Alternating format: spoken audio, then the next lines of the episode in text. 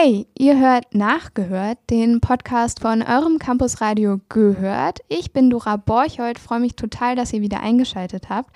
Und neben mir heute sitzt wieder eine neue Stimme, und zwar Antonia Rust. Ich freue mich total, dass du da bist. Hi. Hi, ich freue mich auch riesig zu meinem allerersten Podcast. Bin richtig gespannt. Was haben wir denn heute für Beiträge überhaupt?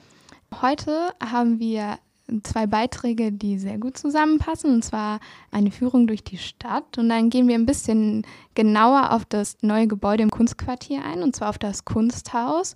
Und zum Abschluss haben Finn und Johann mal geguckt, was es mit dem Green Office in der Uni auf sich hat. Tipp, es hat nichts mit dem Oval Office zu tun. Ja, vielen Dank für den, gerade den letzten Hinweis. ähm, ich glaube auch gerade die Beiträge zur Stadtführung und zum Kunsthaus interessieren bestimmt ganz viele Corona-Erstis, die sich noch gar nicht so gut in Göttingen auskennen. Jetzt hören wir aber erstmal die Nachrichten von Lisa.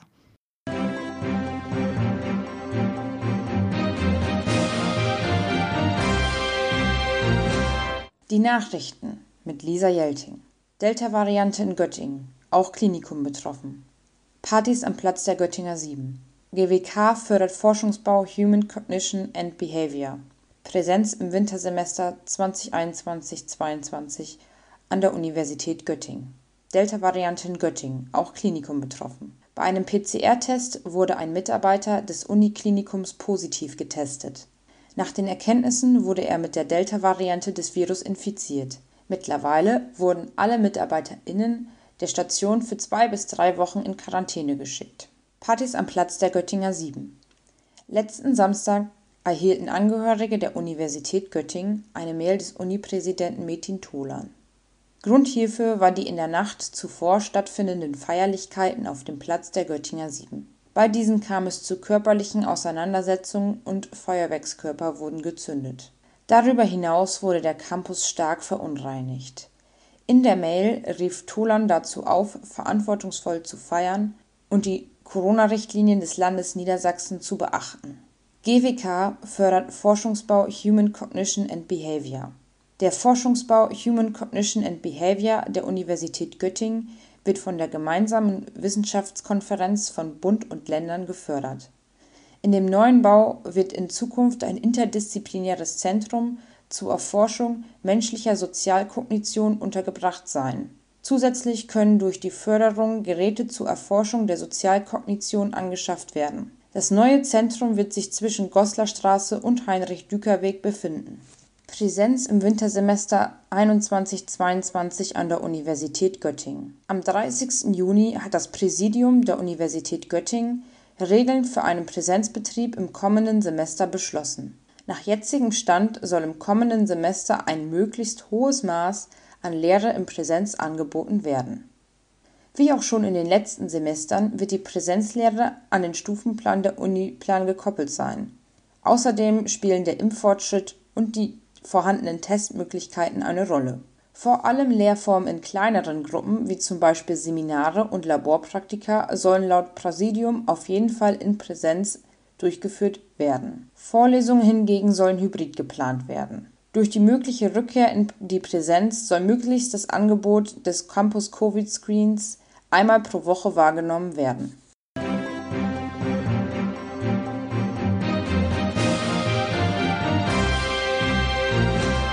Das waren die Nachrichten. Antonia, warst du in der letzten Zeit mal am Campus? Ich war tatsächlich nicht zur Zeit der Partys da, weil ich nämlich bei meiner Familie war. Aber ich war auch ganz schön geschockt davon, wie schmutzig der Campus doch irgendwie geworden ist. Das bin ich so gar nicht gewöhnt, obwohl ja eigentlich immer viel los ist, auch zu normalen Zeiten. Ich war auch überrascht, vor allen Dingen über die vielen Glasscherben, wo doch so viele Leute mit dem Fahrrad über den Campus fahren. Ist das irgendwie echt ein bisschen gefährlich. Ich finde es aber total cool von der Uni, dass das offiziell erlaubt ist, weil ich glaube, es tut vielen total gut, jetzt soziale Kontakte zu knüpfen. Ich weiß nicht, wie es dir geht. Ähm, ich freue mich total, dass wir uns jetzt auch mit der Redaktion häufiger in echt gesehen haben. Und ich finde, wir sollten auch definitiv darüber reden, dass ich oder dass ich es persönlich ganz toll finde, dass die Unileitung nicht einfach verbietet, dass irgendwer da ist, sondern sagt, hört zu, ihr könnt hier sein, aber haltet euch an Regeln. Und ich finde, seinen Müll hinter sich aufzuräumen, die Toiletten zu benutzen und sich nicht zu prügeln, sind auch Dinge, die kann man ruhig von seinen Mitmenschen verlangen, damit alle schön zusammen feiern können, auch in Corona-Zeiten. Genau, auch in Corona-Zeiten ist vielleicht ein gutes Stichwort. Viele, die in den letzten anderthalb Jahren angefangen haben zu studieren, wissen ja gar nicht, was es in unserer Stadt alles zu sehen gibt. Und so ging es auch Marlena und Luise aus unserer Redaktion. Dann hat Johann die beiden einfach mal mitgenommen auf eine Stadtführung und haben auch ein Mikrofon dazu mitgenommen. Viel Spaß dabei. Hallo und herzlich willkommen von unserer kleinen Stadtführung durch Göttingen. Wir beginnen unsere Stadtführung im alten Rathaus. Direkt vor dem alten Rathaus befindet sich das Gänseliesel. Dieses ist das Wahrzeichen unserer Stadt. Das Gänseliesel wurde 1901 errichtet. Sie gilt als das meistgeküsste Mädchen der Stadt. Jedes Jahr wird eine echte Gänseliese gewählt. 1926 war es üblich, das Gänseliese nach der Immatrikulation zu küssen. Dieses wurde aber bis 2001 verboten. So sieht man häufig Doktoranden, die ihren Doktor fertig haben oder Leute, die ihr Master haben, das Gänseliesel küssen. Gehen wir nun weiter zur Nikolaikirche. Dieses ist die Universitätskirche bzw. Studentenkirche. Sie wurde im 12. Jahrhundert gebaut und ist seit 1822 die Universitätskirche. Eine Besonderheit ist, dass diese keinen richtigen Turm hat. Die Studierenden der Theologie halten hier Gottesdienste, geben Konzerte oder haben Ausstellungen. Der Name des Viertels, was sich hier um die Kirche erstreckt, geht auf den Namen der Kirche zurück. In diesem Viertel befindet sich unter anderem auch das Kunstquartier mit dem neuen Kunsthaus von Göttingen. Und es befindet sich auch das Literarische Zentrum. Das Literarische Zentrum hat viele verschiedene Veranstaltungen und organisiert unter anderem den Literaturherbst, der jedes Jahr ein Highlight ist. Geht ihr von der Nikolaikirche weiter runter Richtung Wall, kommt ihr an dem letzten erhaltenen Turm der Stadtmauer vorbei. Dieser gehörte zur inneren Stadtbefestigung und war eine innere Mauer innerhalb des Walls. Von der Nikolaistraße aus haben wir unsere Tour durch die Göttinger Innenstadt auf den Wall fortgesetzt. Dort steht unter anderem das Bismarckhaus. Das kleine, fast märchenhafte Häuschen befindet sich gegenüber der Wassermühle, der Odilienmühle, die in vergangenen Jahrhunderten die Wasserversorgung der Innenstadt sicherte. Das Häuschen aber stammt aus dem Mittelalter und war Teil der städtischen Befestigungsanlage. Seinen Namen Bismarckhaus bekam es im 19. Jahrhundert, nachdem der spätere Reichskanzler Otto von Bismarck während seiner Studienzeit in Göttingen 1832 kurzzeitig dort gewohnt hat. Eigentlich war der damals 18-Jährige direkt im Stadtkern ansässig, musste jedoch wegen auffällig negativem Verhalten an den Rand ziehen. Einige Meter weiter hat uns schon das nächste Highlight erwartet. Die älteste Linde auf dem Stadtwall. Sie wurde um etwa 1765 gepflanzt. An der nächsten Querstraße haben wir den Wall verlassen und haben die St. Marienkirche angesteuert. Von der Straße aus betrachtet befindet sich hinter der Kirche der Bibelgarten. In ruhiger Atmosphäre kann man dort die zum Teil ungewöhnlichen Pflanzen anschauen, die in biblischen Geschichten vorkommen. Unser Weg führt uns entlang des Leinekanals und über die Brücke zum historischen Gebäude der Sub. In dem imposanten Gebäude sind bis heute wissenschaftshistorische Sammlungen sowie Alt- und Sonderbestände der Bibliothek. Recht unscheinbar steht auf dem kleinen Hof vor dem Eingang ein Denkmal aus Stein, der Telegraph. 1833 fand hier die erste elektromagnetische Telekommunikation der Welt statt. Die Göttinger Physiker Carl Friedrich Gauss und Wilhelm Weber kommunizierten mit ihrer Erfindung zwischen ihren Arbeitsstellen in der Innenstadt und der etwa ein Kilometer entfernten Sternwarte. Unter dem Schatten des Baumes auf dem kleinen Vorhof sitzt außerdem die Statue eines gedrungenen, nachdenklich aussehenden Mannes, Georg Christoph Lichtenberg. Der Experimentalphysiker, Mathematiker, Astronom, Literat und rundum Gelehrte Göttingens ist besonders bekannt für seine Aphorismen. In einem seiner Sudelbücher schrieb er 1775 Ein guter Schriftsteller muss sich schlechterdings nichts daraus machen, wenn man ihn auch in zehn Jahren nicht versteht. Was dieses Jahrhundert nicht versteht, versteht das nächste. Rechts vom Gebäude haben wir unsere Stadtführung durch die Paulinerstraße vorbei an den beschaulichen Fachwerkhäusern der Göttinger Altstadt zur Johanneskirche fortgesetzt. Im Nordturm dieser Rats- und Marktkirche aus dem 14. Jahrhundert befand sich bis 2001 die höchste Studentenbude Deutschlands. In der ehemaligen Türmerwohnung wohnten dort ab 1921 bis zu fünf Studentinnen und Studenten. Vorbei am Alten Rathaus laufen wir über die Barfüßerstraße zum Wilhelmsplatz.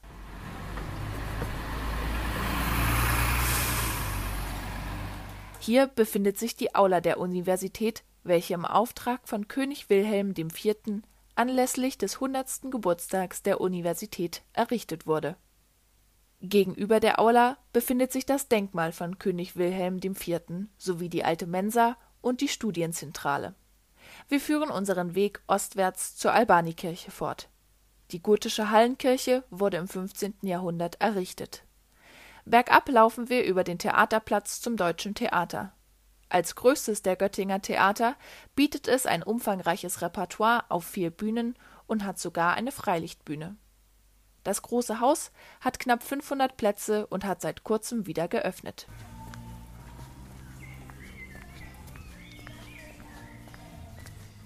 Vom Deutschen Theater laufen wir wieder auf den Wall, vorbei am alten Botanischen Garten mit seinen historischen Gewächshäusern und reich bepflanzter Außenanlage. Unsere Stadtführung endet nun auf dem Zentralcampus. Die Geschichte hat Spuren in Göttingen hinterlassen. Man kann sie überall entdecken.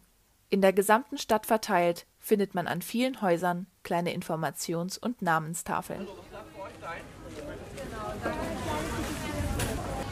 3,50 bitte. Übrigens, jeden Dienstag, Donnerstag und Samstagvormittag findet der Wochenmarkt statt. Hier gibt es frisches regionales Obst und Gemüse und vieles mehr. Also auch ich als Nicht-Corona-Ersti habe noch einiges Interessantes von Johann erfahren. Das muss ich echt sagen. Und mein Lieblingsteil in Göttingen ist eigentlich immer der Umzug der Doktoranden, wenn die in ihren kleinen dekorierten Wagen mit ihren Mützen auf den Kopf und ihrer ganzen Familie und Freunden im Schlepptau bis zum Gänseliesel, man kann eigentlich auch schon Latschen sagen, und dann da das Gänseliesel küssen. Was meinst du? Ich finde das auch total den schönen Moment, weil da jemand so viel Arbeit in was reingesteckt hat und das mit seinen Lieben zu feiern, finde ich immer alles sehr beeindruckend ich freue mich immer total für die Person, die da dann drin ist. Johann hat sich ja auch so ein bisschen ähm, beworben als Stadtführer. Das fand ich ganz witzig, dass er auch in seiner Freundesgruppe der Stadtführer ist. Und er hat auf jeden Fall nicht enttäuscht, finde ich. Es waren sehr viele interessante Sachen dabei. Und wenn ihr euch noch mehr für Göttingen interessiert und vielleicht noch ein bisschen spezieller euch für einzelne Dinge interessiert, dann müsst ihr jetzt unbedingt euch Doras Beitrag über das neue Kunsthaus hier in Göttingen anhören. Der ist auch ganz toll geworden. Wir sind die einzigen Besucher, als wir das Kunsthaus betreten. Seit dem 4. Juni ist es jetzt eröffnet. Der auffallende, grau verputzte Bau fällt auf im Kukwa, dem Kunstquartier, wie sich diese Ecke Göttingens jetzt nennt. Von der Form her erinnert das Kunsthaus an die Fachwerkhäuser, zwischen denen es steht. Dieser Kontrast zwischen Tradition und Gegenwart, so beschreibt das Kunsthaus selbst die Architektur, ist das Konzept der Architekten Schellenberg Taut und Taut. An das neue Straßenbild muss ich mich trotzdem erstmal gewöhnen. Drinnen zieht sich der Putz weiter. Von Fachwerkarchitektur ist allerdings nichts mehr zu sehen. Sie macht Platz für hohe Decken und großzügige Ausstellungsräume. Wir freuen uns über die angenehme Temperatur. Die Klimatisierung ist ein willkommener Kontrast zu den 35 Grad, die gerade draußen sind. Warm wurden wir dagegen von den Museumsaufsichten empfangen. Hallo. Hallo. Der Großteil sind Kunststudierende und freuen sich, auch mit zeitgenössischer Kunst in Berührung zu kommen. Die aktuelle Ausstellung ist nämlich eine Werkschau von Roni Horn und die macht auch viel moderne Kunst. Im ersten Raum geht es um ihre Fotografien. So genau weiß ich nicht, was ich mit ihnen anfangen soll. Fotografiert ist sie selbst in Reihe. Wenige Sekunden liegen zwischen den Fotos. Die Treppe hoch geht es mit dem nächsten Raum weiter. Hier sind Zeichnungen, zu denen ich mehr Zugang bekomme. Direkt daneben werden allerdings Bücher ausgestellt. Das irritiert mich irgendwie. Ist sehr widerstreben, dass da Bücher stehen. Aber sie stehen da nur, um nicht gelesen zu werden. Wieder eine Etage weiter sind die Räume, die mir am besten gefallen. Zum einen wird der Blick auf den Innenhof von Göttingen mit jeder Etage schöner. Zum anderen gefällt mir die Art und Weise der Kunst besonders finde ich eigentlich sehr cool. Ich verstehe nicht ganz, wie das gemacht ist. Es ist einmal gemalt und wieder zerschnitten und neu zusammen. Mhm. Okay. Aber schon echt aufwendig, auch diese Streifen und so. Hat sich also der Besuch gelohnt? Da Sartorius das Kunsthaus für die ersten fünf Jahre sponsert, ist der Zutritt frei. Das Gebäude und seine Atmosphäre sind sehenswert und wenn eine der bedeutendsten zeitgenössischen Künstlerinnen in Göttingen ausstellt, dann sollte man sich das nicht entgehen lassen, finde ich. Das Ja. Ich auch. Ja, Dora, vielen Dank für deinen Beitrag. Ich finde es ja ganz toll, dass ich dich jetzt hier habe, um nochmal nachzufragen. Wie ist es denn, eine Kunstausstellung, die man sich ja anschaut, fürs Radio aufzubereiten, wo man ja nichts sieht? Ähm, ich fand es eine sehr interessante Erfahrung. Ich habe versucht, so die Atmosphäre irgendwie einzufangen, damit das, ich weiß nicht, wie gut man das gehört hat, im Hintergrund ähm, die Schritte hört, die durch diese großen, relativ kühlen Museums äh, Ausstellungsräume pa gehen, passieren. Ich habe meinen Satzanfang verloren. Ja, es ist ähm, interessant, vor allen Dingen, weil ich so das Gefühl hatte, zu manchen Sachen total den Zugang zu finden und andere Sachen fand ich ähm, total schwierig für mich selbst schon wahrzunehmen, geschweige denn irgendwie für Zuhörer zu beschreiben. Ähm, ja, aber es lohnt sich auf jeden Fall da mal hinzugehen vor allen Dingen, weil der Zutritt ja frei ist. Bist du ein großer Museumsgänger? Also ich muss sagen, in meiner Kindheit bin ich sehr häufig mit ins Museum genommen worden. also eher Eltern. unfreiwillig. Eher unfreiwillig, obwohl ich sagen muss, dass ich auch immer häufiger das Gefühl habe, dass mich eine Ausstellung tatsächlich interessiert und dass ich dann doch gerne gehen möchte. Was ich ganz spannend finde, ist, dass du bei einer Künstlerin diese verschiedenen Gefühle darüber hattest, ob du einen Zugang zu einem Kunstwerk hast oder nicht. Weil ich finde, häufig hat man einzelne Künstler, die einem gut gefallen, zu denen man Zugang findet und andere, zu denen man das überhaupt nicht hat. Ich finde es ganz spannend, dass das bei dir so gesplittet war, dass du manche Bilder verstanden hast und dass bei manchen Bildern man auch in dem Beitrag gehört hast, dass es dir schwer gefallen ist, in Worte zu fassen, was du siehst und was du fühlst, wenn du das Bild anschaust oder das Kunstwerk anschaust. Das spricht, glaube ich, auch total für die Diversität von Roni Horn, weil sie so viele verschiedene Medien benutzt. Was ich im Beitrag nicht erzählt habe, ist, dass ganz oben, da hat man einen ganz tollen Blick über Göttingen, ähm, ganz oben ist noch eine Videoaufnahme davon, wie sie in einem Park, ich will nichts Falsches sagen, ähm, Sie sitzt in einem Park und liest, liest was vor. Und das ist eine digitale Aufnahme und die läuft da so vor sich hin. Also es gibt total verschiedene Medien, die sie benutzt und das ist total interessant, auch diese Diversität mitzubekommen. Aber wie du schon sagst, ist es total unterschiedlich, wie man das dann auffassen kann. Genau. Aber ist ja spannend, weil dann die Leute, die sich jetzt vielleicht überlegen, sich die Kunstausstellung anzugucken, auch wenn sie vielleicht einen anderen Geschmack haben als du, vielleicht trotzdem etwas finden, das ihnen gefällt, weil es eben so unterschiedlich ist und so vielfältig. Genau, also äh, auf jeden Fall mal vorbeigucken.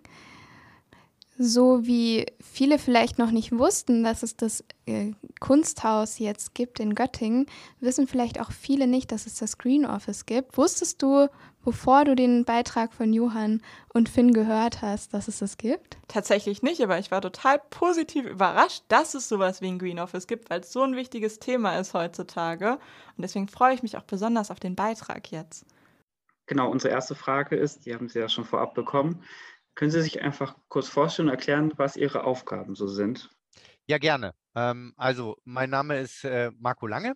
Ich bin Koordinator für Nachhaltigkeit und Leiter des Green Office an der Universität Göttingen, ähm, da in der Abteilung Öffentlichkeitsarbeit und aktuell bin ich noch äh, Koordinator des europäischen Net Netzwerks Enlight an der Abteilung ähm, Göttingen International, also dem International Office der Universität. Und äh, Enlight besteht neben Göttingen aus den Universitäten äh, Baskenland, Bordeaux, Bratislava, Galway, Gent, ähm, Groningen, Tartu und Uppsala.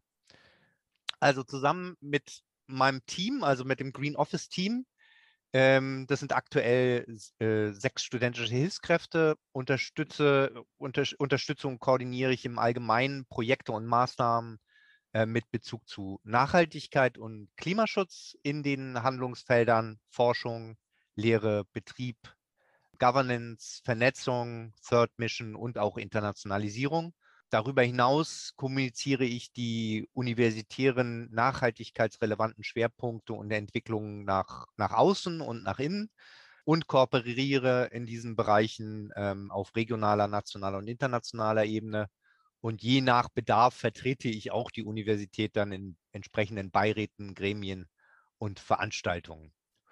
Und ähm, insbesondere in den letzten Monaten habe ich äh, in enger Zusammenarbeit mit dem Präsidium und auch anderen Gremien und Abteilungen die Entwicklung und äh, Abstimmung des Klimaschutzstatements ähm, und der Maßnahmen der Universität im Rahmen des Klimaplans Göttingen 2030 übernommen. Und ja, in den kommenden Monaten wird sich dann das Green Office um die Umsetzung de, dieser wichtigen und vielfältigen Maßnahmen äh, kümmern, beziehungsweise die Umsetzung ähm, unterstützen, teilweise koordinieren und den Prozessfortschritt entsprechend auch äh, an die verschiedenen Akteurinnen ähm, dann kommunizieren. Kurze Nachfrage dazu.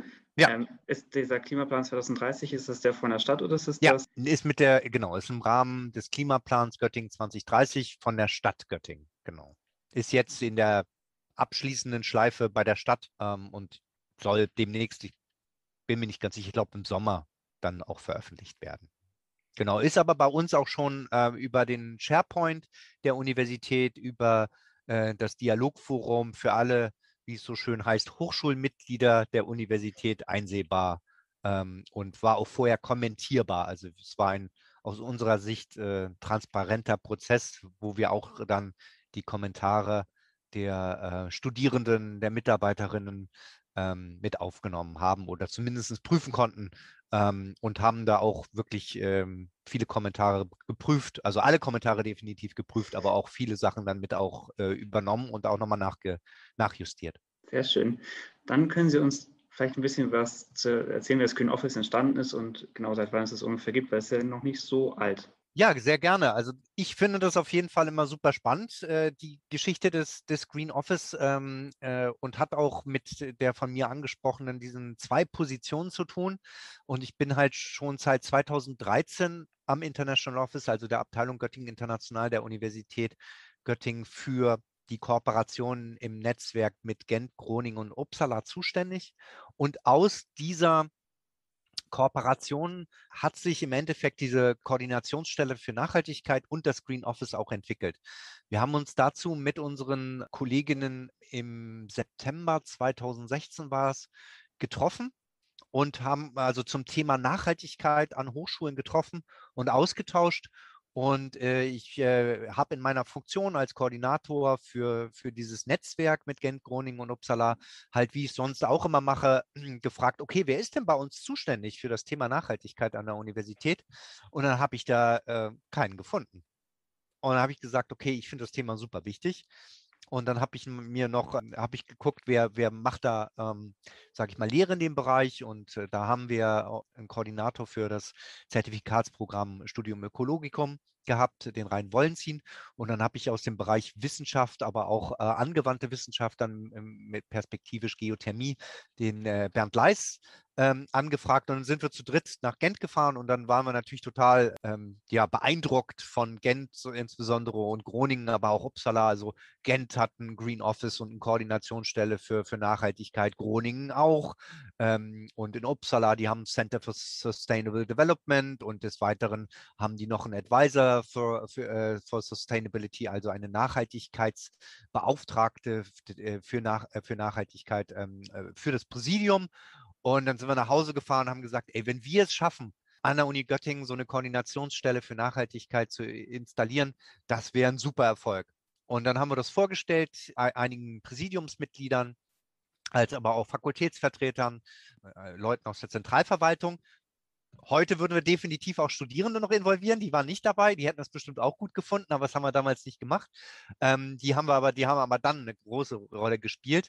Also, weil das Präsidium hat das auf jeden Fall, ähm, also dieses Gremium hat das befürwortet und auch das Präsidium hat das befürwortet, so eine Stelle dann zu schaffen. Und für universitäre äh, ja, Zeitachsen war das wirklich eine super kna knappe Zeitachse. Also ich glaube, man hat innerhalb von zwei, drei Monaten dann beschlossen, ja, wir wollen sowas an der Universität Göttingen und ich sag mal so, man hat wohl gemerkt, dass ich für das Thema brenne. und es total wichtig finde und mein, wie das manchmal so ist, äh, mein Vertrag hat das auch so ein bisschen hergegeben, dass man an mich, also mein Vertrag ist halt ausgelaufen, ne? und dann ist man an mich herangetreten und hat gesagt, Herr Lange, können Sie sich das vorstellen? Und dann äh, habe ich gesagt, ja, und dann äh, gab es natürlich entsprechend, wie, wie das dann immer ist, weil muss es natürlich eine öffentliche Ausschreibung geben und dann habe ich mich beworben und dann hat man mich, äh, ja, sich glücklicherweise, sage ich heute auch nochmal, für mich dann entschieden. Und dann habe ich, genau, dann haben die Studierenden eine große Rolle gespielt, denn die haben dann äh, mit uns zusammen geguckt, welche Fördermöglichkeiten gibt es, also Campus Co Plus Mittel, Studienqualitätsmittel, um ein Green Office an äh, Uni Göttingen zu installieren. Und da über einen Ideenwettbewerb organisiert von unserer Abteilung Studium und Lehre haben dann zwei Studentinnen und ein äh, Student äh, diese Idee eingereicht und die wurde dann mit einem Sonderpreis äh, beim Ideenwettbewerb ich glaube, es war 2017, ich bin mir nicht ganz sicher, ich glaube, 2017 müsste es gewesen sein, honoriert. Und darüber konnten wir dann die ersten studentischen Hilfskräfte am Green Office einstellen. Und so hatte sich das dann weiterentwickelt. Dankeschön. Sie haben gesagt, dass Sie sich als Multiplikator für diese Themen äh, verstehen. Und da würde ich dann nochmal nachfragen, was für eine Rolle denn die Öffentlichkeitsarbeit und die Vernetzung generell für das Thema eine Rolle spielt. Also wie wichtig ist die Vernetzung für das Thema Nachhaltigkeit? Ähm, aus meiner Sicht ist es wirklich das, äh, also ein ganz wichtiger, wenn nicht sogar der wichtigste Punkt. Äh, insbesondere erstmal die Vernetzung. Also weil es hier ja darum geht, ähm, Personen zusammenzubringen, damit sie geme gemeinsam ähm, an Maßnahmen arbeiten können. Und meist, meistens sind es halt wirklich auch interdisziplinäre ähm, Projekte, wo, wo man unterschiedliche Expertisen braucht. Und da ist es dann wichtig, äh, einfach die Akteurinnen zusammenzubringen. Und beispielsweise jetzt, wenn wir eine Kampagne machen zum, zum, zur Abfalltrennung, ähm, dann sitzen uns die, die Experten dazu, äh, dazu bei uns halt in der entsprechenden äh, Stabstelle äh, Umweltschutz und Sicherheitswesen. Aber ähm, wiederum, wie wir jetzt gut kommunizieren äh, an die Studierendenschaft, aber auch insbesondere an die Mitarbeiterinnenschaft, wie denn auch jetzt dann wirklich Müll richtig getrennt wird, da braucht man wieder natürlich Expertinnen aus der Öffentlichkeitsarbeit und aus dem Marketing. Und deswegen ist es ganz wichtig, äh, dort äh, diese beiden Akteurinnen oder die Akteurinnen aus diesen ähm, Bereichen zusammenzubringen, damit dann am Ende ähm, äh, ein gutes Produkt entstehen kann. Und genau das Gleiche ist, wenn wir jetzt eine Kampagne machen, gerade wie, wie jetzt äh, in, im letzten Jahr, im Spätherbst gestartet, zu, ähm, sage ich mal, besseren oder richtigeren ähm, Heiz- und Lüftverhalten. Auch darum äh, muss ich wieder äh, unsere Experten aus dem Bereich äh, Gebäudemanagement, also aus der, aus der Abteilung Gebäudemanagement, Bereich Energie, mit wiederum den äh, Personen aus, dem, aus der Öffentlichkeitsarbeit zusammenbringen, damit wir einfach gute Kampagnen haben, die erstmal von den Produkten gut sind, aber man muss auch die, die entsprechenden Produkte natürlich gut streuen, darüber gut kommunizieren. Und hier braucht es dann immer ganz viele Teams. Und naja, klar, bei ganz anderen Sachen, wenn es jetzt um Forschungsprojekte geht, aber auch um Lehrprojekte äh, oder um Kooperationen mit der Stadt, äh, sind es immer ähm, viele Personen, die zusammengebracht werden müssen. Und äh, das äh, häufig, muss man sagen, ist es ich will jetzt nicht sagen, ich will das nicht untertreiben, aber es ist es, äh, also es ist nicht so schwer dann, diese Projekte ähm, äh, mit anzustoßen, äh, wenn man auch die Personen kennt, wenn man weiß auch, welche Bedürfnisse, welche Bedarfe, welche Zielrichtungen äh, äh diese haben, ähm, dann kann man äh, wirklich vieles erreichen, äh, indem man wirklich die unterschiedlichen Akteurinnen zusammenbringt. Deswegen ist aber diese Stelle oder dieses Green Office auch so wichtig, weil ohne das wird es wiederum schwer. Also muss man sagen. Ne? Alleine, dass die Personen sich schon finden. Mhm. Ja. Ähm, wie würden Sie denn den momentanen äh, Status quo der Uni bewerten? Also wie umweltfreundlich ja. ist die Uni denn im Moment? Und da mhm. die Anschlussfrage, was könnte man machen, um es noch umweltverträglicher zu machen? Mhm. Das ist also, äh, Status quo ist eine sehr schwierige Frage. Also, weil dann geht es immer darum, ja auch, ähm, wenn man sagen, also den Vergleich machen möchte mit anderen deutschen Hochschulen oder mit Unternehmen, ne, das ist ja nochmal eine andere, könnte man überlegen, okay, kann man ja vielleicht auch mit Unternehmen machen, aber ist, glaube ich, schon, sind zwei, sind schon unterschiedliche Betrachtungsweisen. Aber egal, wenn ich nur auf den Hochschul, bei, auf dem Hochschulsektor bleibe, äh, ein Vergleich mit anderen deutschen Hochschulen, mit europäischen oder mit Hochschulen weltweit, ist eigentlich, muss man sagen, aktuell noch nicht möglich. weil einfach ähm, die Bilanzgrenzen sehr unterschiedliche sind. Äh, also es gibt einige Hochschulen, ich würde mal so sagen, das sind noch, also es gibt es gibt Publikationen dazu mit äh, über Treibhausgasbilanzen beispielsweise von ähm, von, von äh, ja, Hochschulen weltweit, die schon mal sowas gemacht haben. Und da sieht man einfach, dass äh, die Interpretation oder die Anwendung der CO2-Bilanzen, also der, der, des Bereichs, ähm, was rechnet man noch der Universität zu und wie, also losgelöst davon, welchen Emissionsfaktor benutze ich jetzt für einen Liter Diesel, ja, auch das muss ja irgendwie standardisiert sein, ähm, äh, ist es dann so, die, es gibt da sogenannte so drei Scopes.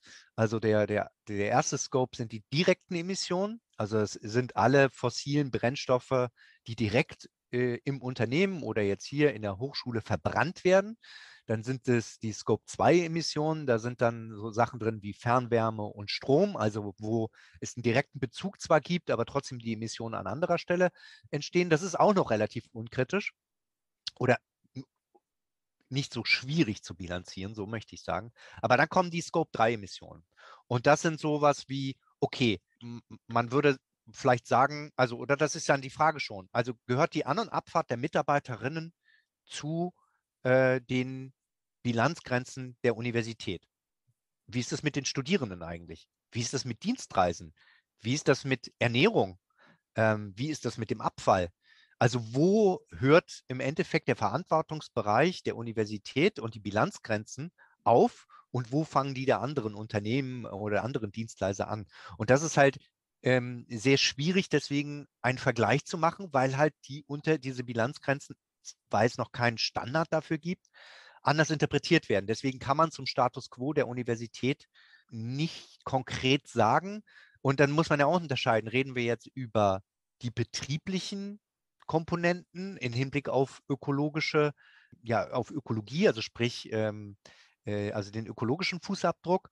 Oder reden wir auch, wie ist denn die Universität aufgestellt, was sie Studierenden ähm, biet, anbietet für Studienprogramme, für unterschiedliche Lehrangebote äh, im Hinblick auf Nachhaltigkeit, Klimaschutz, ähm, also wirklich die, auch die großen, also und und dann auch nicht der große Bereich der Forschung oder auch Third Mission. Und das ist sehr, sehr schwierig halt. Also aus meiner Sicht ist es so, dass die Universität insbesondere was den Bereich Forschung betrifft und was den Bereich äh, äh, Lehre und Studium äh, umfasst, wirklich unglaublich viel bieten kann. Und ich würde fast sagen, also da, da findet man in Deutschland wenig Hochschulen, die also wirklich ja angefangen von nachhaltiger Landnutzung, Ökosystemmanagement, Biodiversität, generell Nutzung natürlicher Ressourcen, erneuerbare Energieversorgung, ähm, aber auch zur Digitalisierung in, in, den äh, Agrar- und Umweltrecht, ähm, Migration, ähm, Konsumverhalten und aber auch, wenn man noch die UMG mit reinnimmt und das würde ich, ne, also Gesundheit und Wohlbefinden, wo es einfach unglaublich viel gibt in der Forschung und aber auch dann als Angebote für Studierenden. Also alleine schon, und damit meine ich jetzt, wie Sie ja gemerkt haben, der Aufzählung, es ist halt nicht nur Agrar, die Agrarfakultät und die äh, forstliche Fakultät, sondern es ist wirklich fakultätsübergreifend, auch in die philosophische und in die theologische Fakultät hinein. Äh, ähm, also wirklich in allen Fakultäten wird dort etwas angeboten. Deswegen da würde ich sagen, mal auch ohne einen Vergleich zu haben, aber weiß ich, dass äh, aus den Erfahrungen her, dass wir dort viel bieten können. Und bei dem anderen ähm, äh, sind wir, glaube ich, auch gut aufgestellt und ähm, bin ich sehr zuversichtlich, dass wir in den nächsten zehn Jahren auch viele Maßnahmen, die wir dort ergreifen können, auch ergreifen werden. Man muss immer das vor dem Hintergrund natürlich betrachten, was ist auch finanziell darstellbar, sprich, welche Mittel werden der Universität auch äh, vom Land zur Verfügung gestellt, um, sage ich mal, hier auch eine großflächige und tiefgreifende Transformation überhaupt zu realisieren. Genau. Wird es eine äh, großflächige vielleicht eine Transformation geben müssen oder ist, das, ist die Uni sozusagen schon auf einem hohen Niveau momentan? Also, ich glaube, das Niveau äh, und da kann man, das ist, glaube betrifft, glaube ich, fast alle Hochschulen. Ähm, wir und nicht nur Hochschulen, sondern überall. Wir brauchen eine tiefgreifende Transformation mit Sicherheit. Wenn wir, also ähm, ist immer die Frage auch noch, wann, wann wollen wir denn Klimaneutralität erreichen? Ne? Irgendwie gestern hörte man, okay, äh, äh, deutsche Unternehmen sollen bis 2045 jetzt irgendwie klimaneutral werden. Wenn man äh, die CO2-Budgets sieht, die ähm, äh, Deutschland zur Verfügung stehen, dann ist 2045, je nachdem, wie schnell man jetzt reduziert in den kommenden Jahren. Ich glaube, die kommenden Jahre sind sehr, sehr ziel ähm, oder sehr, sehr wichtig ähm, ähm, für um, um die äh, 1,5 Grad Begrenzung zu realisieren. Äh, sprich, wir müssen jetzt wirklich das reduzieren, was, was, was, was wirklich möglich ist, um dann vielleicht hinten raus gegebenenfalls ein bisschen mehr Zeit zu haben. Ah, ich persönlich halte 2045 für zu spät, aber hier rede ich wirklich, ähm, also nicht als, also klar rede ich als Marco Lange, aber ich rede einfach auch, wenn man die Grafiken sieht, ja, und die, die, die Szenarien, die, die Prognosen, dann sieht man einfach, okay, wir müssten eigentlich zusehen, ähm, spätestens äh, Mitte, also 2035 klimaneutral zu werden. Und wir als Universität ähm, wollen ja versuchen, hier auch ähm, alle Maßnahmen, die möglich sind, also rechtlich und finanziell möglich sind, um das gegebenenfalls auch schneller zu erreichen.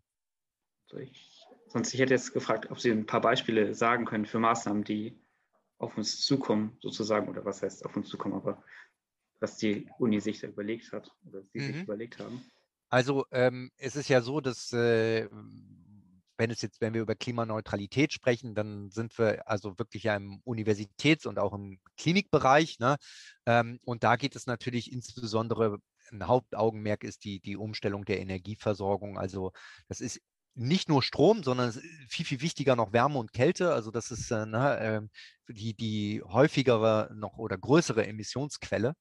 Und da halt die Energieversorgung auf ähm, ja, regener regenerative Energiequellen halt ähm, umzustellen. Und das ist äh, wirklich eine, eine Mammutaufgabe äh, mit Sicherheit. Ähm, und auch hier werden wir ähm, haben wir natürlich äh, definitiv Experten ähm, äh, in, der, in den verschiedenen Verwaltungseinheiten, aber auch in den äh, Fakultäten, ähm, aber auch natürlich hier vor Ort in der Region und natürlich darüber hinaus. Also das werden wir nicht alleine, ähm, sage ich mal, entwickelt, äh, entwickelt bekommen, sondern da muss man auch schauen, welche Optionen bieten sich ähm, da auf, um, sage ich mal, dort auch mit externen Gutachterfirmen und externen ähm, ähm, Experten, dies umzusetzen. Und hier sollte man natürlich sich nicht nur vorsehen, sondern muss man natürlich auch in verschiedene Szenarien denken. Ne? Also äh, eine Möglichkeit ist natürlich die geothermische Erkundung, die wir schon ja äh, seit vielen Jahren äh, betrieben haben. Jetzt dann auch äh, wirklich äh, zu schauen, okay, geht, ist denn eine geothermische Nutzung ähm, hier am Campus möglich? Äh, das wird mit Sicherheit ein Szenario sein, was man verfolgen wird, aber man muss natürlich hier auch ähm, an andere regenerative Technologien denken. Insbesondere wahrscheinlich ist es dann Biomasse, weil ne, wenn man dann feststellt in zwei, drei Jahren, ui, das mit der Geothermie hat nicht geklappt, dann ist es natürlich schlecht, wenn man keine Alternative in der, Rück äh, in der Hinterhand hat. Also auch da, ähm, das ist mit Sicherheit ein wesentlicher Punkt. Äh, natürlich auch die, die ähm, Sanierungen und ja, auch das ist ein großer, großer, ähm, einfach äh, wichtiger ähm, Punkt, ähm, genauso wie natürlich der Neubau ähm, des, äh, der, der Klinik, der Universitätsklinik. Und auch da ist es wieder am Ende leider, so muss man es ja sagen, und das ist keine Ausrede, sondern das ist eine, um das einfach verständlich zu machen, wenn Gelder vorhanden, also wirklich, ich kann wirklich aus den letzten Monaten und auch Jahren sagen, es gibt, allen ist bewusst, dass Klimaschutz und Nachhaltigkeit ungemein wichtige Punkte sind.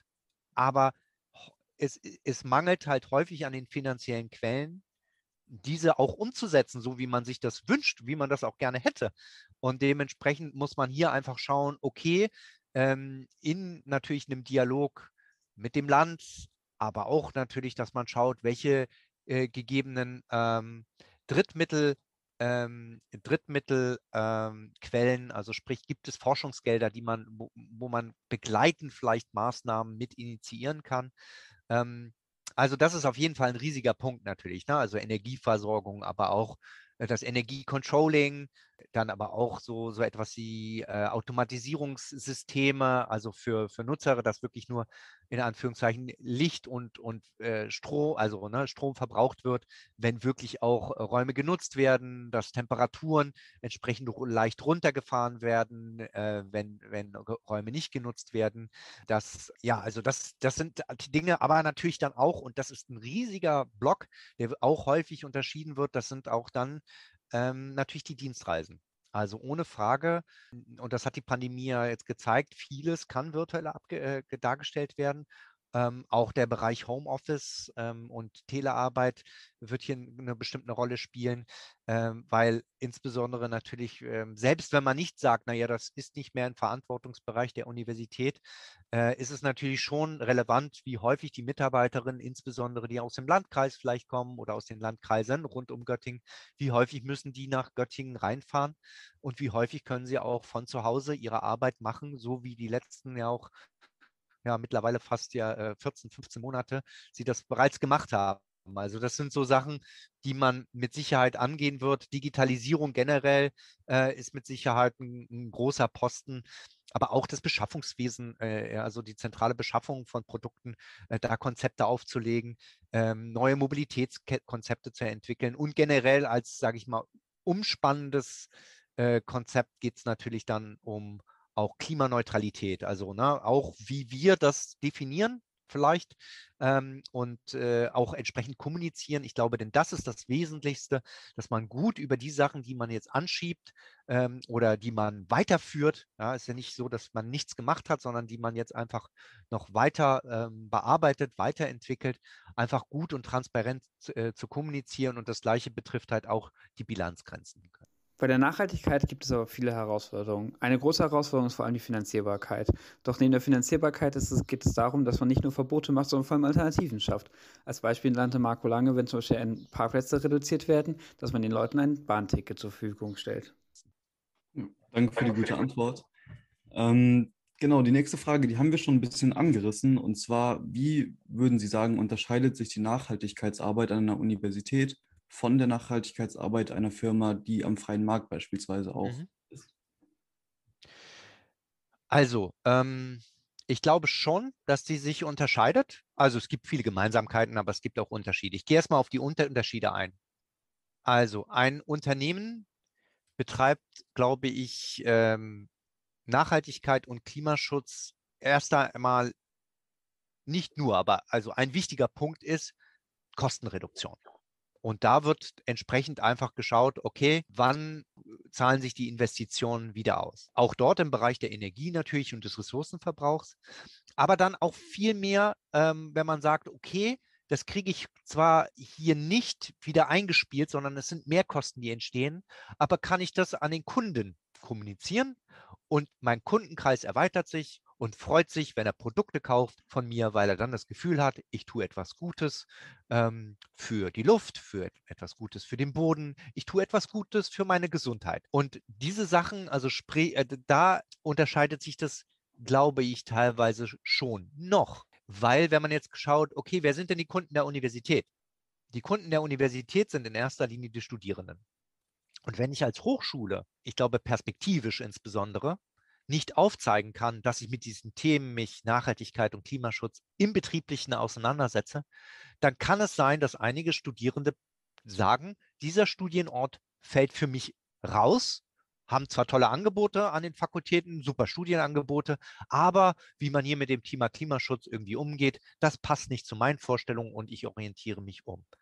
Und ähm, also deswegen, es gibt Unterschiede, es gibt aber viele Gemeinsamkeiten auch, aber auch hier ist es wiederum so, wir, also die Universitäten, die Hochschulen, sind wiederum auch von den Landesvorgaben, von den rechtlich, anderen rechtlichen äh, Komponenten ähm, abhängig. Sprich, wir können nicht einfach Investitionen tätigen, die wir für klimatisch sinnvoll halten, sondern das muss halt auch immer dem finanziellen und rechtlichen Rahmenbedingungen folgen. Und da sind Unternehmen gegebenenfalls ein bisschen freier in der Umsetzung sol solcher Maßnahmen.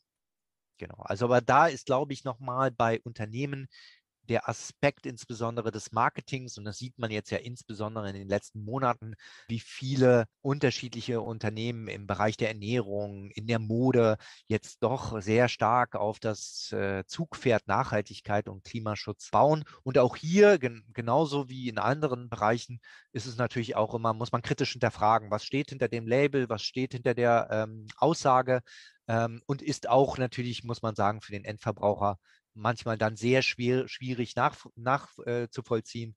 Nach, äh, ähm, genau, und deswegen äh, wollen wir an der Universität über das, was wir machen, auch genau berichten, transparent berichten und auf der anderen Seite halt auch nicht mit Parolen nach, nach draußen gehen, dass wir bis dann und dann definitiv die Energiewende vollzogen haben und definitiv klimaneutral sind, weil wir halt auch das noch gar nicht abschätzen können, weil wir auch von anderen Akteurinnen abhängig sind. Sie haben jetzt was zu den aktuellen Projekten gesagt. Was würden, Sie, was würden Sie denn sagen, sind die allgemeinen Handlungsfelder des Green Office an der Uni Göttingen?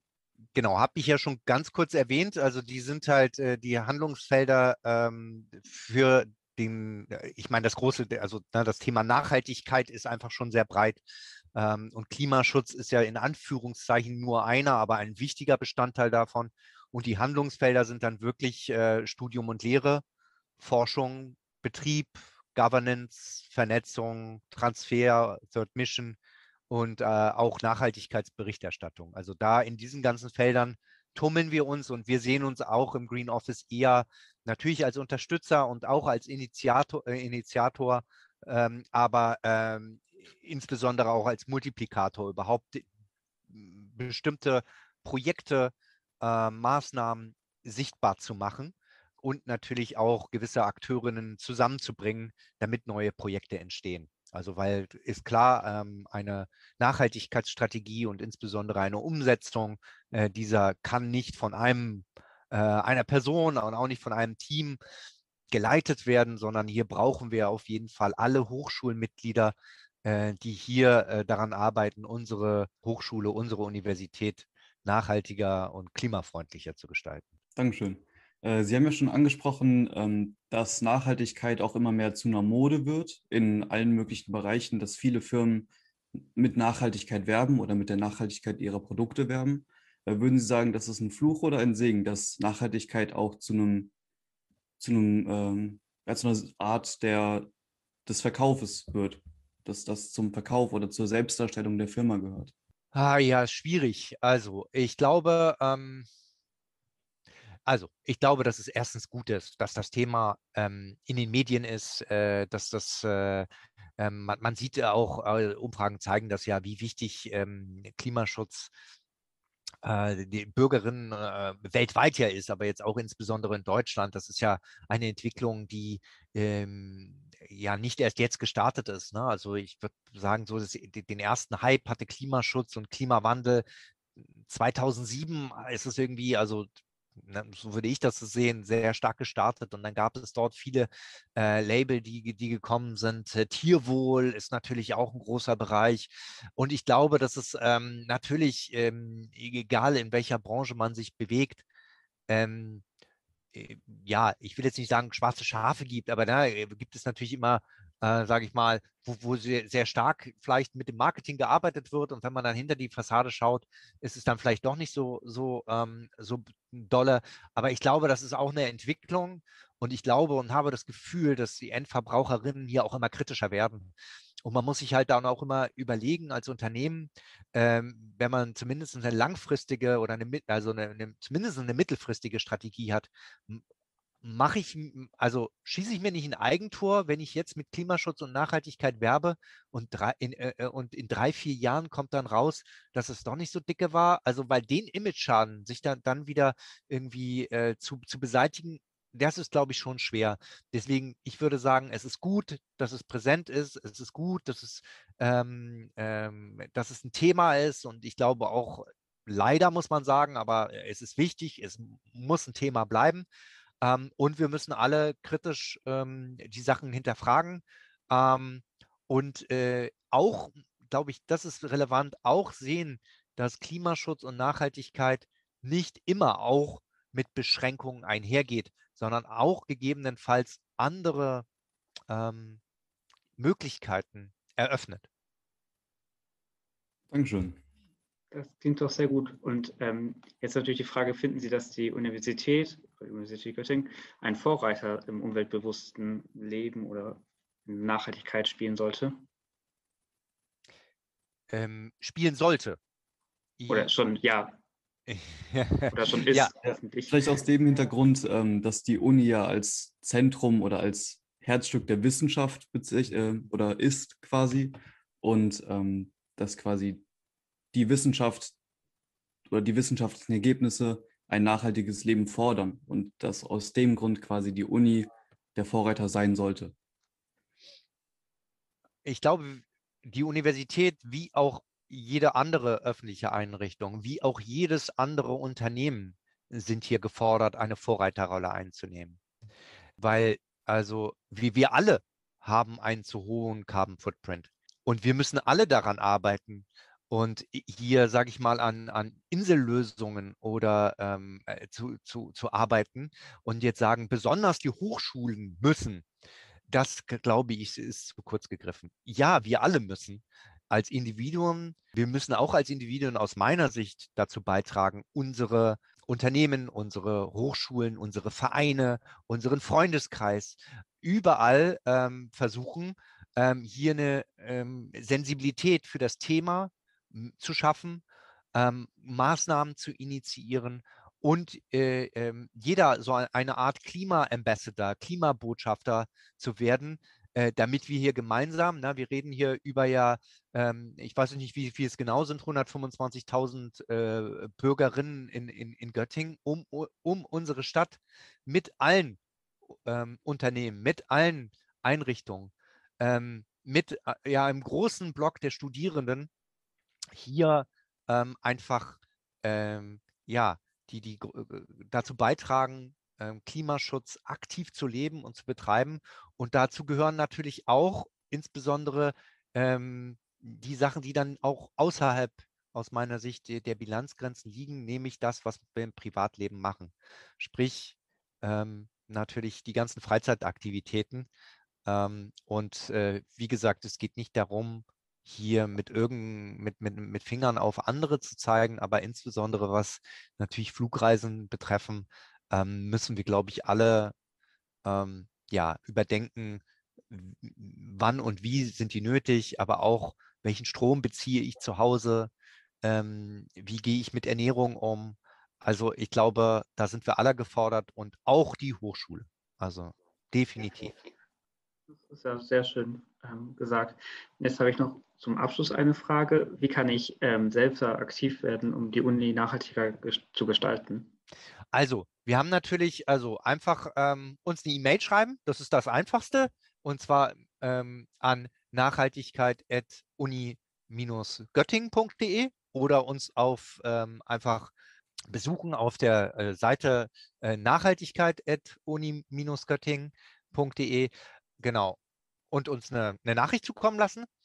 Ähm, genau, wir haben da auch so ein Kommentarfeld für, für, für Ideen. Genau, aber äh, wenn es dann mit der Pandemie äh, vorbei ist, dann gerne auch äh, bei uns wahrscheinlich am Wilhelmsplatz 3, wo wir dann unser neues Büro haben werden, uns besuchen kommen, gerne mit Voranmeldung, damit wir auch Zeit haben.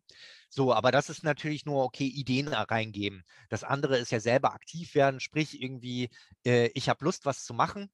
Auch da gerne können Sie auch gerne uns, also können Interessierte uns gerne ähm, kontaktieren.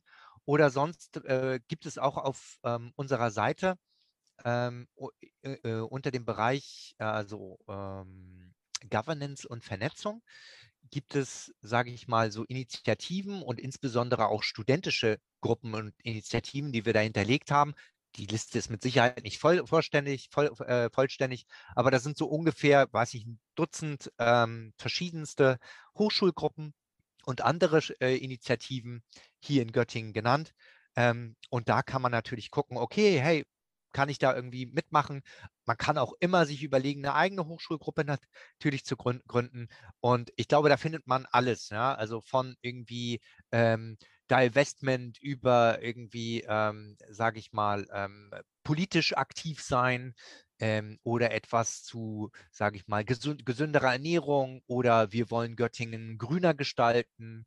Also da findet man, glaube ich, viele, ähm, ja, viele interessierte andere junge Menschen, äh, denen man sich da anschließen kann. Und sonst äh, geben wir auch, ähm, ich sage mal, gerne auch Tipps, an wen man sich wenden kann, um vielleicht nähere Informationen zu bekommen oder eigene Projekte zu, zu initiieren. Und generell muss man auch sagen, das sollen studiert, also das sage ich immer wieder auch in, in, in, Präsentationen oder wenn ich Vorlesungen gebe, die Studierenden sollten auch ihre, ihr Potenzial und auch, ähm, sage ich mal, ihre Relevanz nicht unterschätzen. Also es sind einfach über 30.000 Menschen, ja, die irgendwie an der Uni Göttingen studieren und da kann man richtig viel bewegen. Also wie gesagt, gerne an uns herantreten und wir versuchen das dann zu kommunizieren. Immer auch im Blick haben, wir sind ein kleines Team, wir strengen uns tierisch an. Ich habe ganz tolle Mitarbeiterinnen äh, und Mitarbeiter im Team, die wirklich fantastische Arbeit machen, junge, motivierte Menschen. Und ich weiß, dass es davon ganz, ganz viele mehr gibt. Aber sprich, wenn wir irgendwie, wenn es ein bisschen dauert, bis wir dann irgendwie die ganzen Anfragen, die wir jetzt hier nach de, de, dem Interview bekommen, wenn es dann ein bisschen dauert, äh, bitte äh, Rücksicht nehmen und äh, zur Not nochmal uns anschreiben und eine kleine Erinnerung schicken. Genau, aber wir freuen uns auf jeden Fall auf auf Kommentare, weil es gibt immer gute Ideen und die besten Ideen sind natürlich ähm, die, sage ich mal, einfachen Ideen und davon sind wir überrascht, gibt es häufig ganz viele und äh, genau, die sind dann, ja, freuen uns natürlich äh, umso mehr, äh, wenn, wenn die, die Umsetzung, sage ich mal, äh, relativ einfach ist. Aber selbst auch wenn die Ideen kompliziert und schwierig sind, ähm, nehmen wir sie mit auf und man muss halt immer, und das ist bei Unternehmen ähnlich, aber auch bei Universität, bei Universität mit den verschiedenen Gremien, mit Fakultäten, ähm, immer auch bedenken, dass natürlich eine Umsetzung nicht von heute auf morgen möglich ist. Aber wir freuen uns auf eure Ideen. Das war ein ziemlich umfassender Beitrag über das Green Office. Ich hoffe, ihr fandet das alles auch so spannend wie ich. Wir kommen zum Ende unseres Podcasts und da darf natürlich unser Veranstaltungskalender nicht fehlen. Der wird auch in letzter Zeit immer interessanter, weil viel mehr Dinge in Präsenz stattfinden dürfen. Hört also jetzt, was Kara euch alles so rausgesucht hat. Was geht eigentlich gerade so ab in Göttingen? Die Veranstaltungen fangen ja alle langsam wieder an und wir haben jetzt drei Tipps für euch für die nächste Woche. Am Samstagabend spielt in der Musa die Band Kyles Toulon. Beschrieben wird sie online so. Kyles Toulon gießen das Lebensgefühl der Generation Y in dynamische und anspruchsvolle, zugleich aber auch kompakte und mitreißende Rockmusik. Beginn ist 19 Uhr und Einlass schon eine Stunde früher ab 18 Uhr. Mit dem Kulturticket und für Studierende kostet der Eintritt 6,20 Euro und online gibt es auf jeden Fall noch ein paar Karten. Das Ganze findet Open Air statt. Alle Infos findet man sonst nochmal auf der Website der Musa. Dieses Wochenende gibt auch der Universitätschor Göttingen sein Sommerkonzert mit dem Programm Blume und Duft. Drei Konzerte finden am Wochenende statt, zwei davon am Samstag, den 10. Juli, einmal um 15 Uhr und einmal um 18 Uhr und am Sonntag, den 11. Juli um 16.30 Uhr. Restkarten wird es an der Abendkasse geben. Für Leute, die lieber selbst künstlerisch aktiv werden, ist der nächste Punkt auf jeden Fall etwas. Das Kunsthaus Göttingen bietet am 11. Juli, den Sonntag, von 14 bis 16.30 Uhr einen Zeichenworkshop mit Ruth Reiche an. Vorkenntnisse sind nicht benötigt. Das Ganze kostet 20 Euro und man muss sich vorher anmelden unter der E-Mail-Adresse info at kunsthaus-göttingen.de. Alle Infos hierzu findet man aber auch online auf der Website des Kunsthauses Göttingen. Und das war es auch schon wieder mit unseren Veranstaltungstipps für die kommende Woche. Dieses Mal alle aus dem Bereich Kunst und Kultur.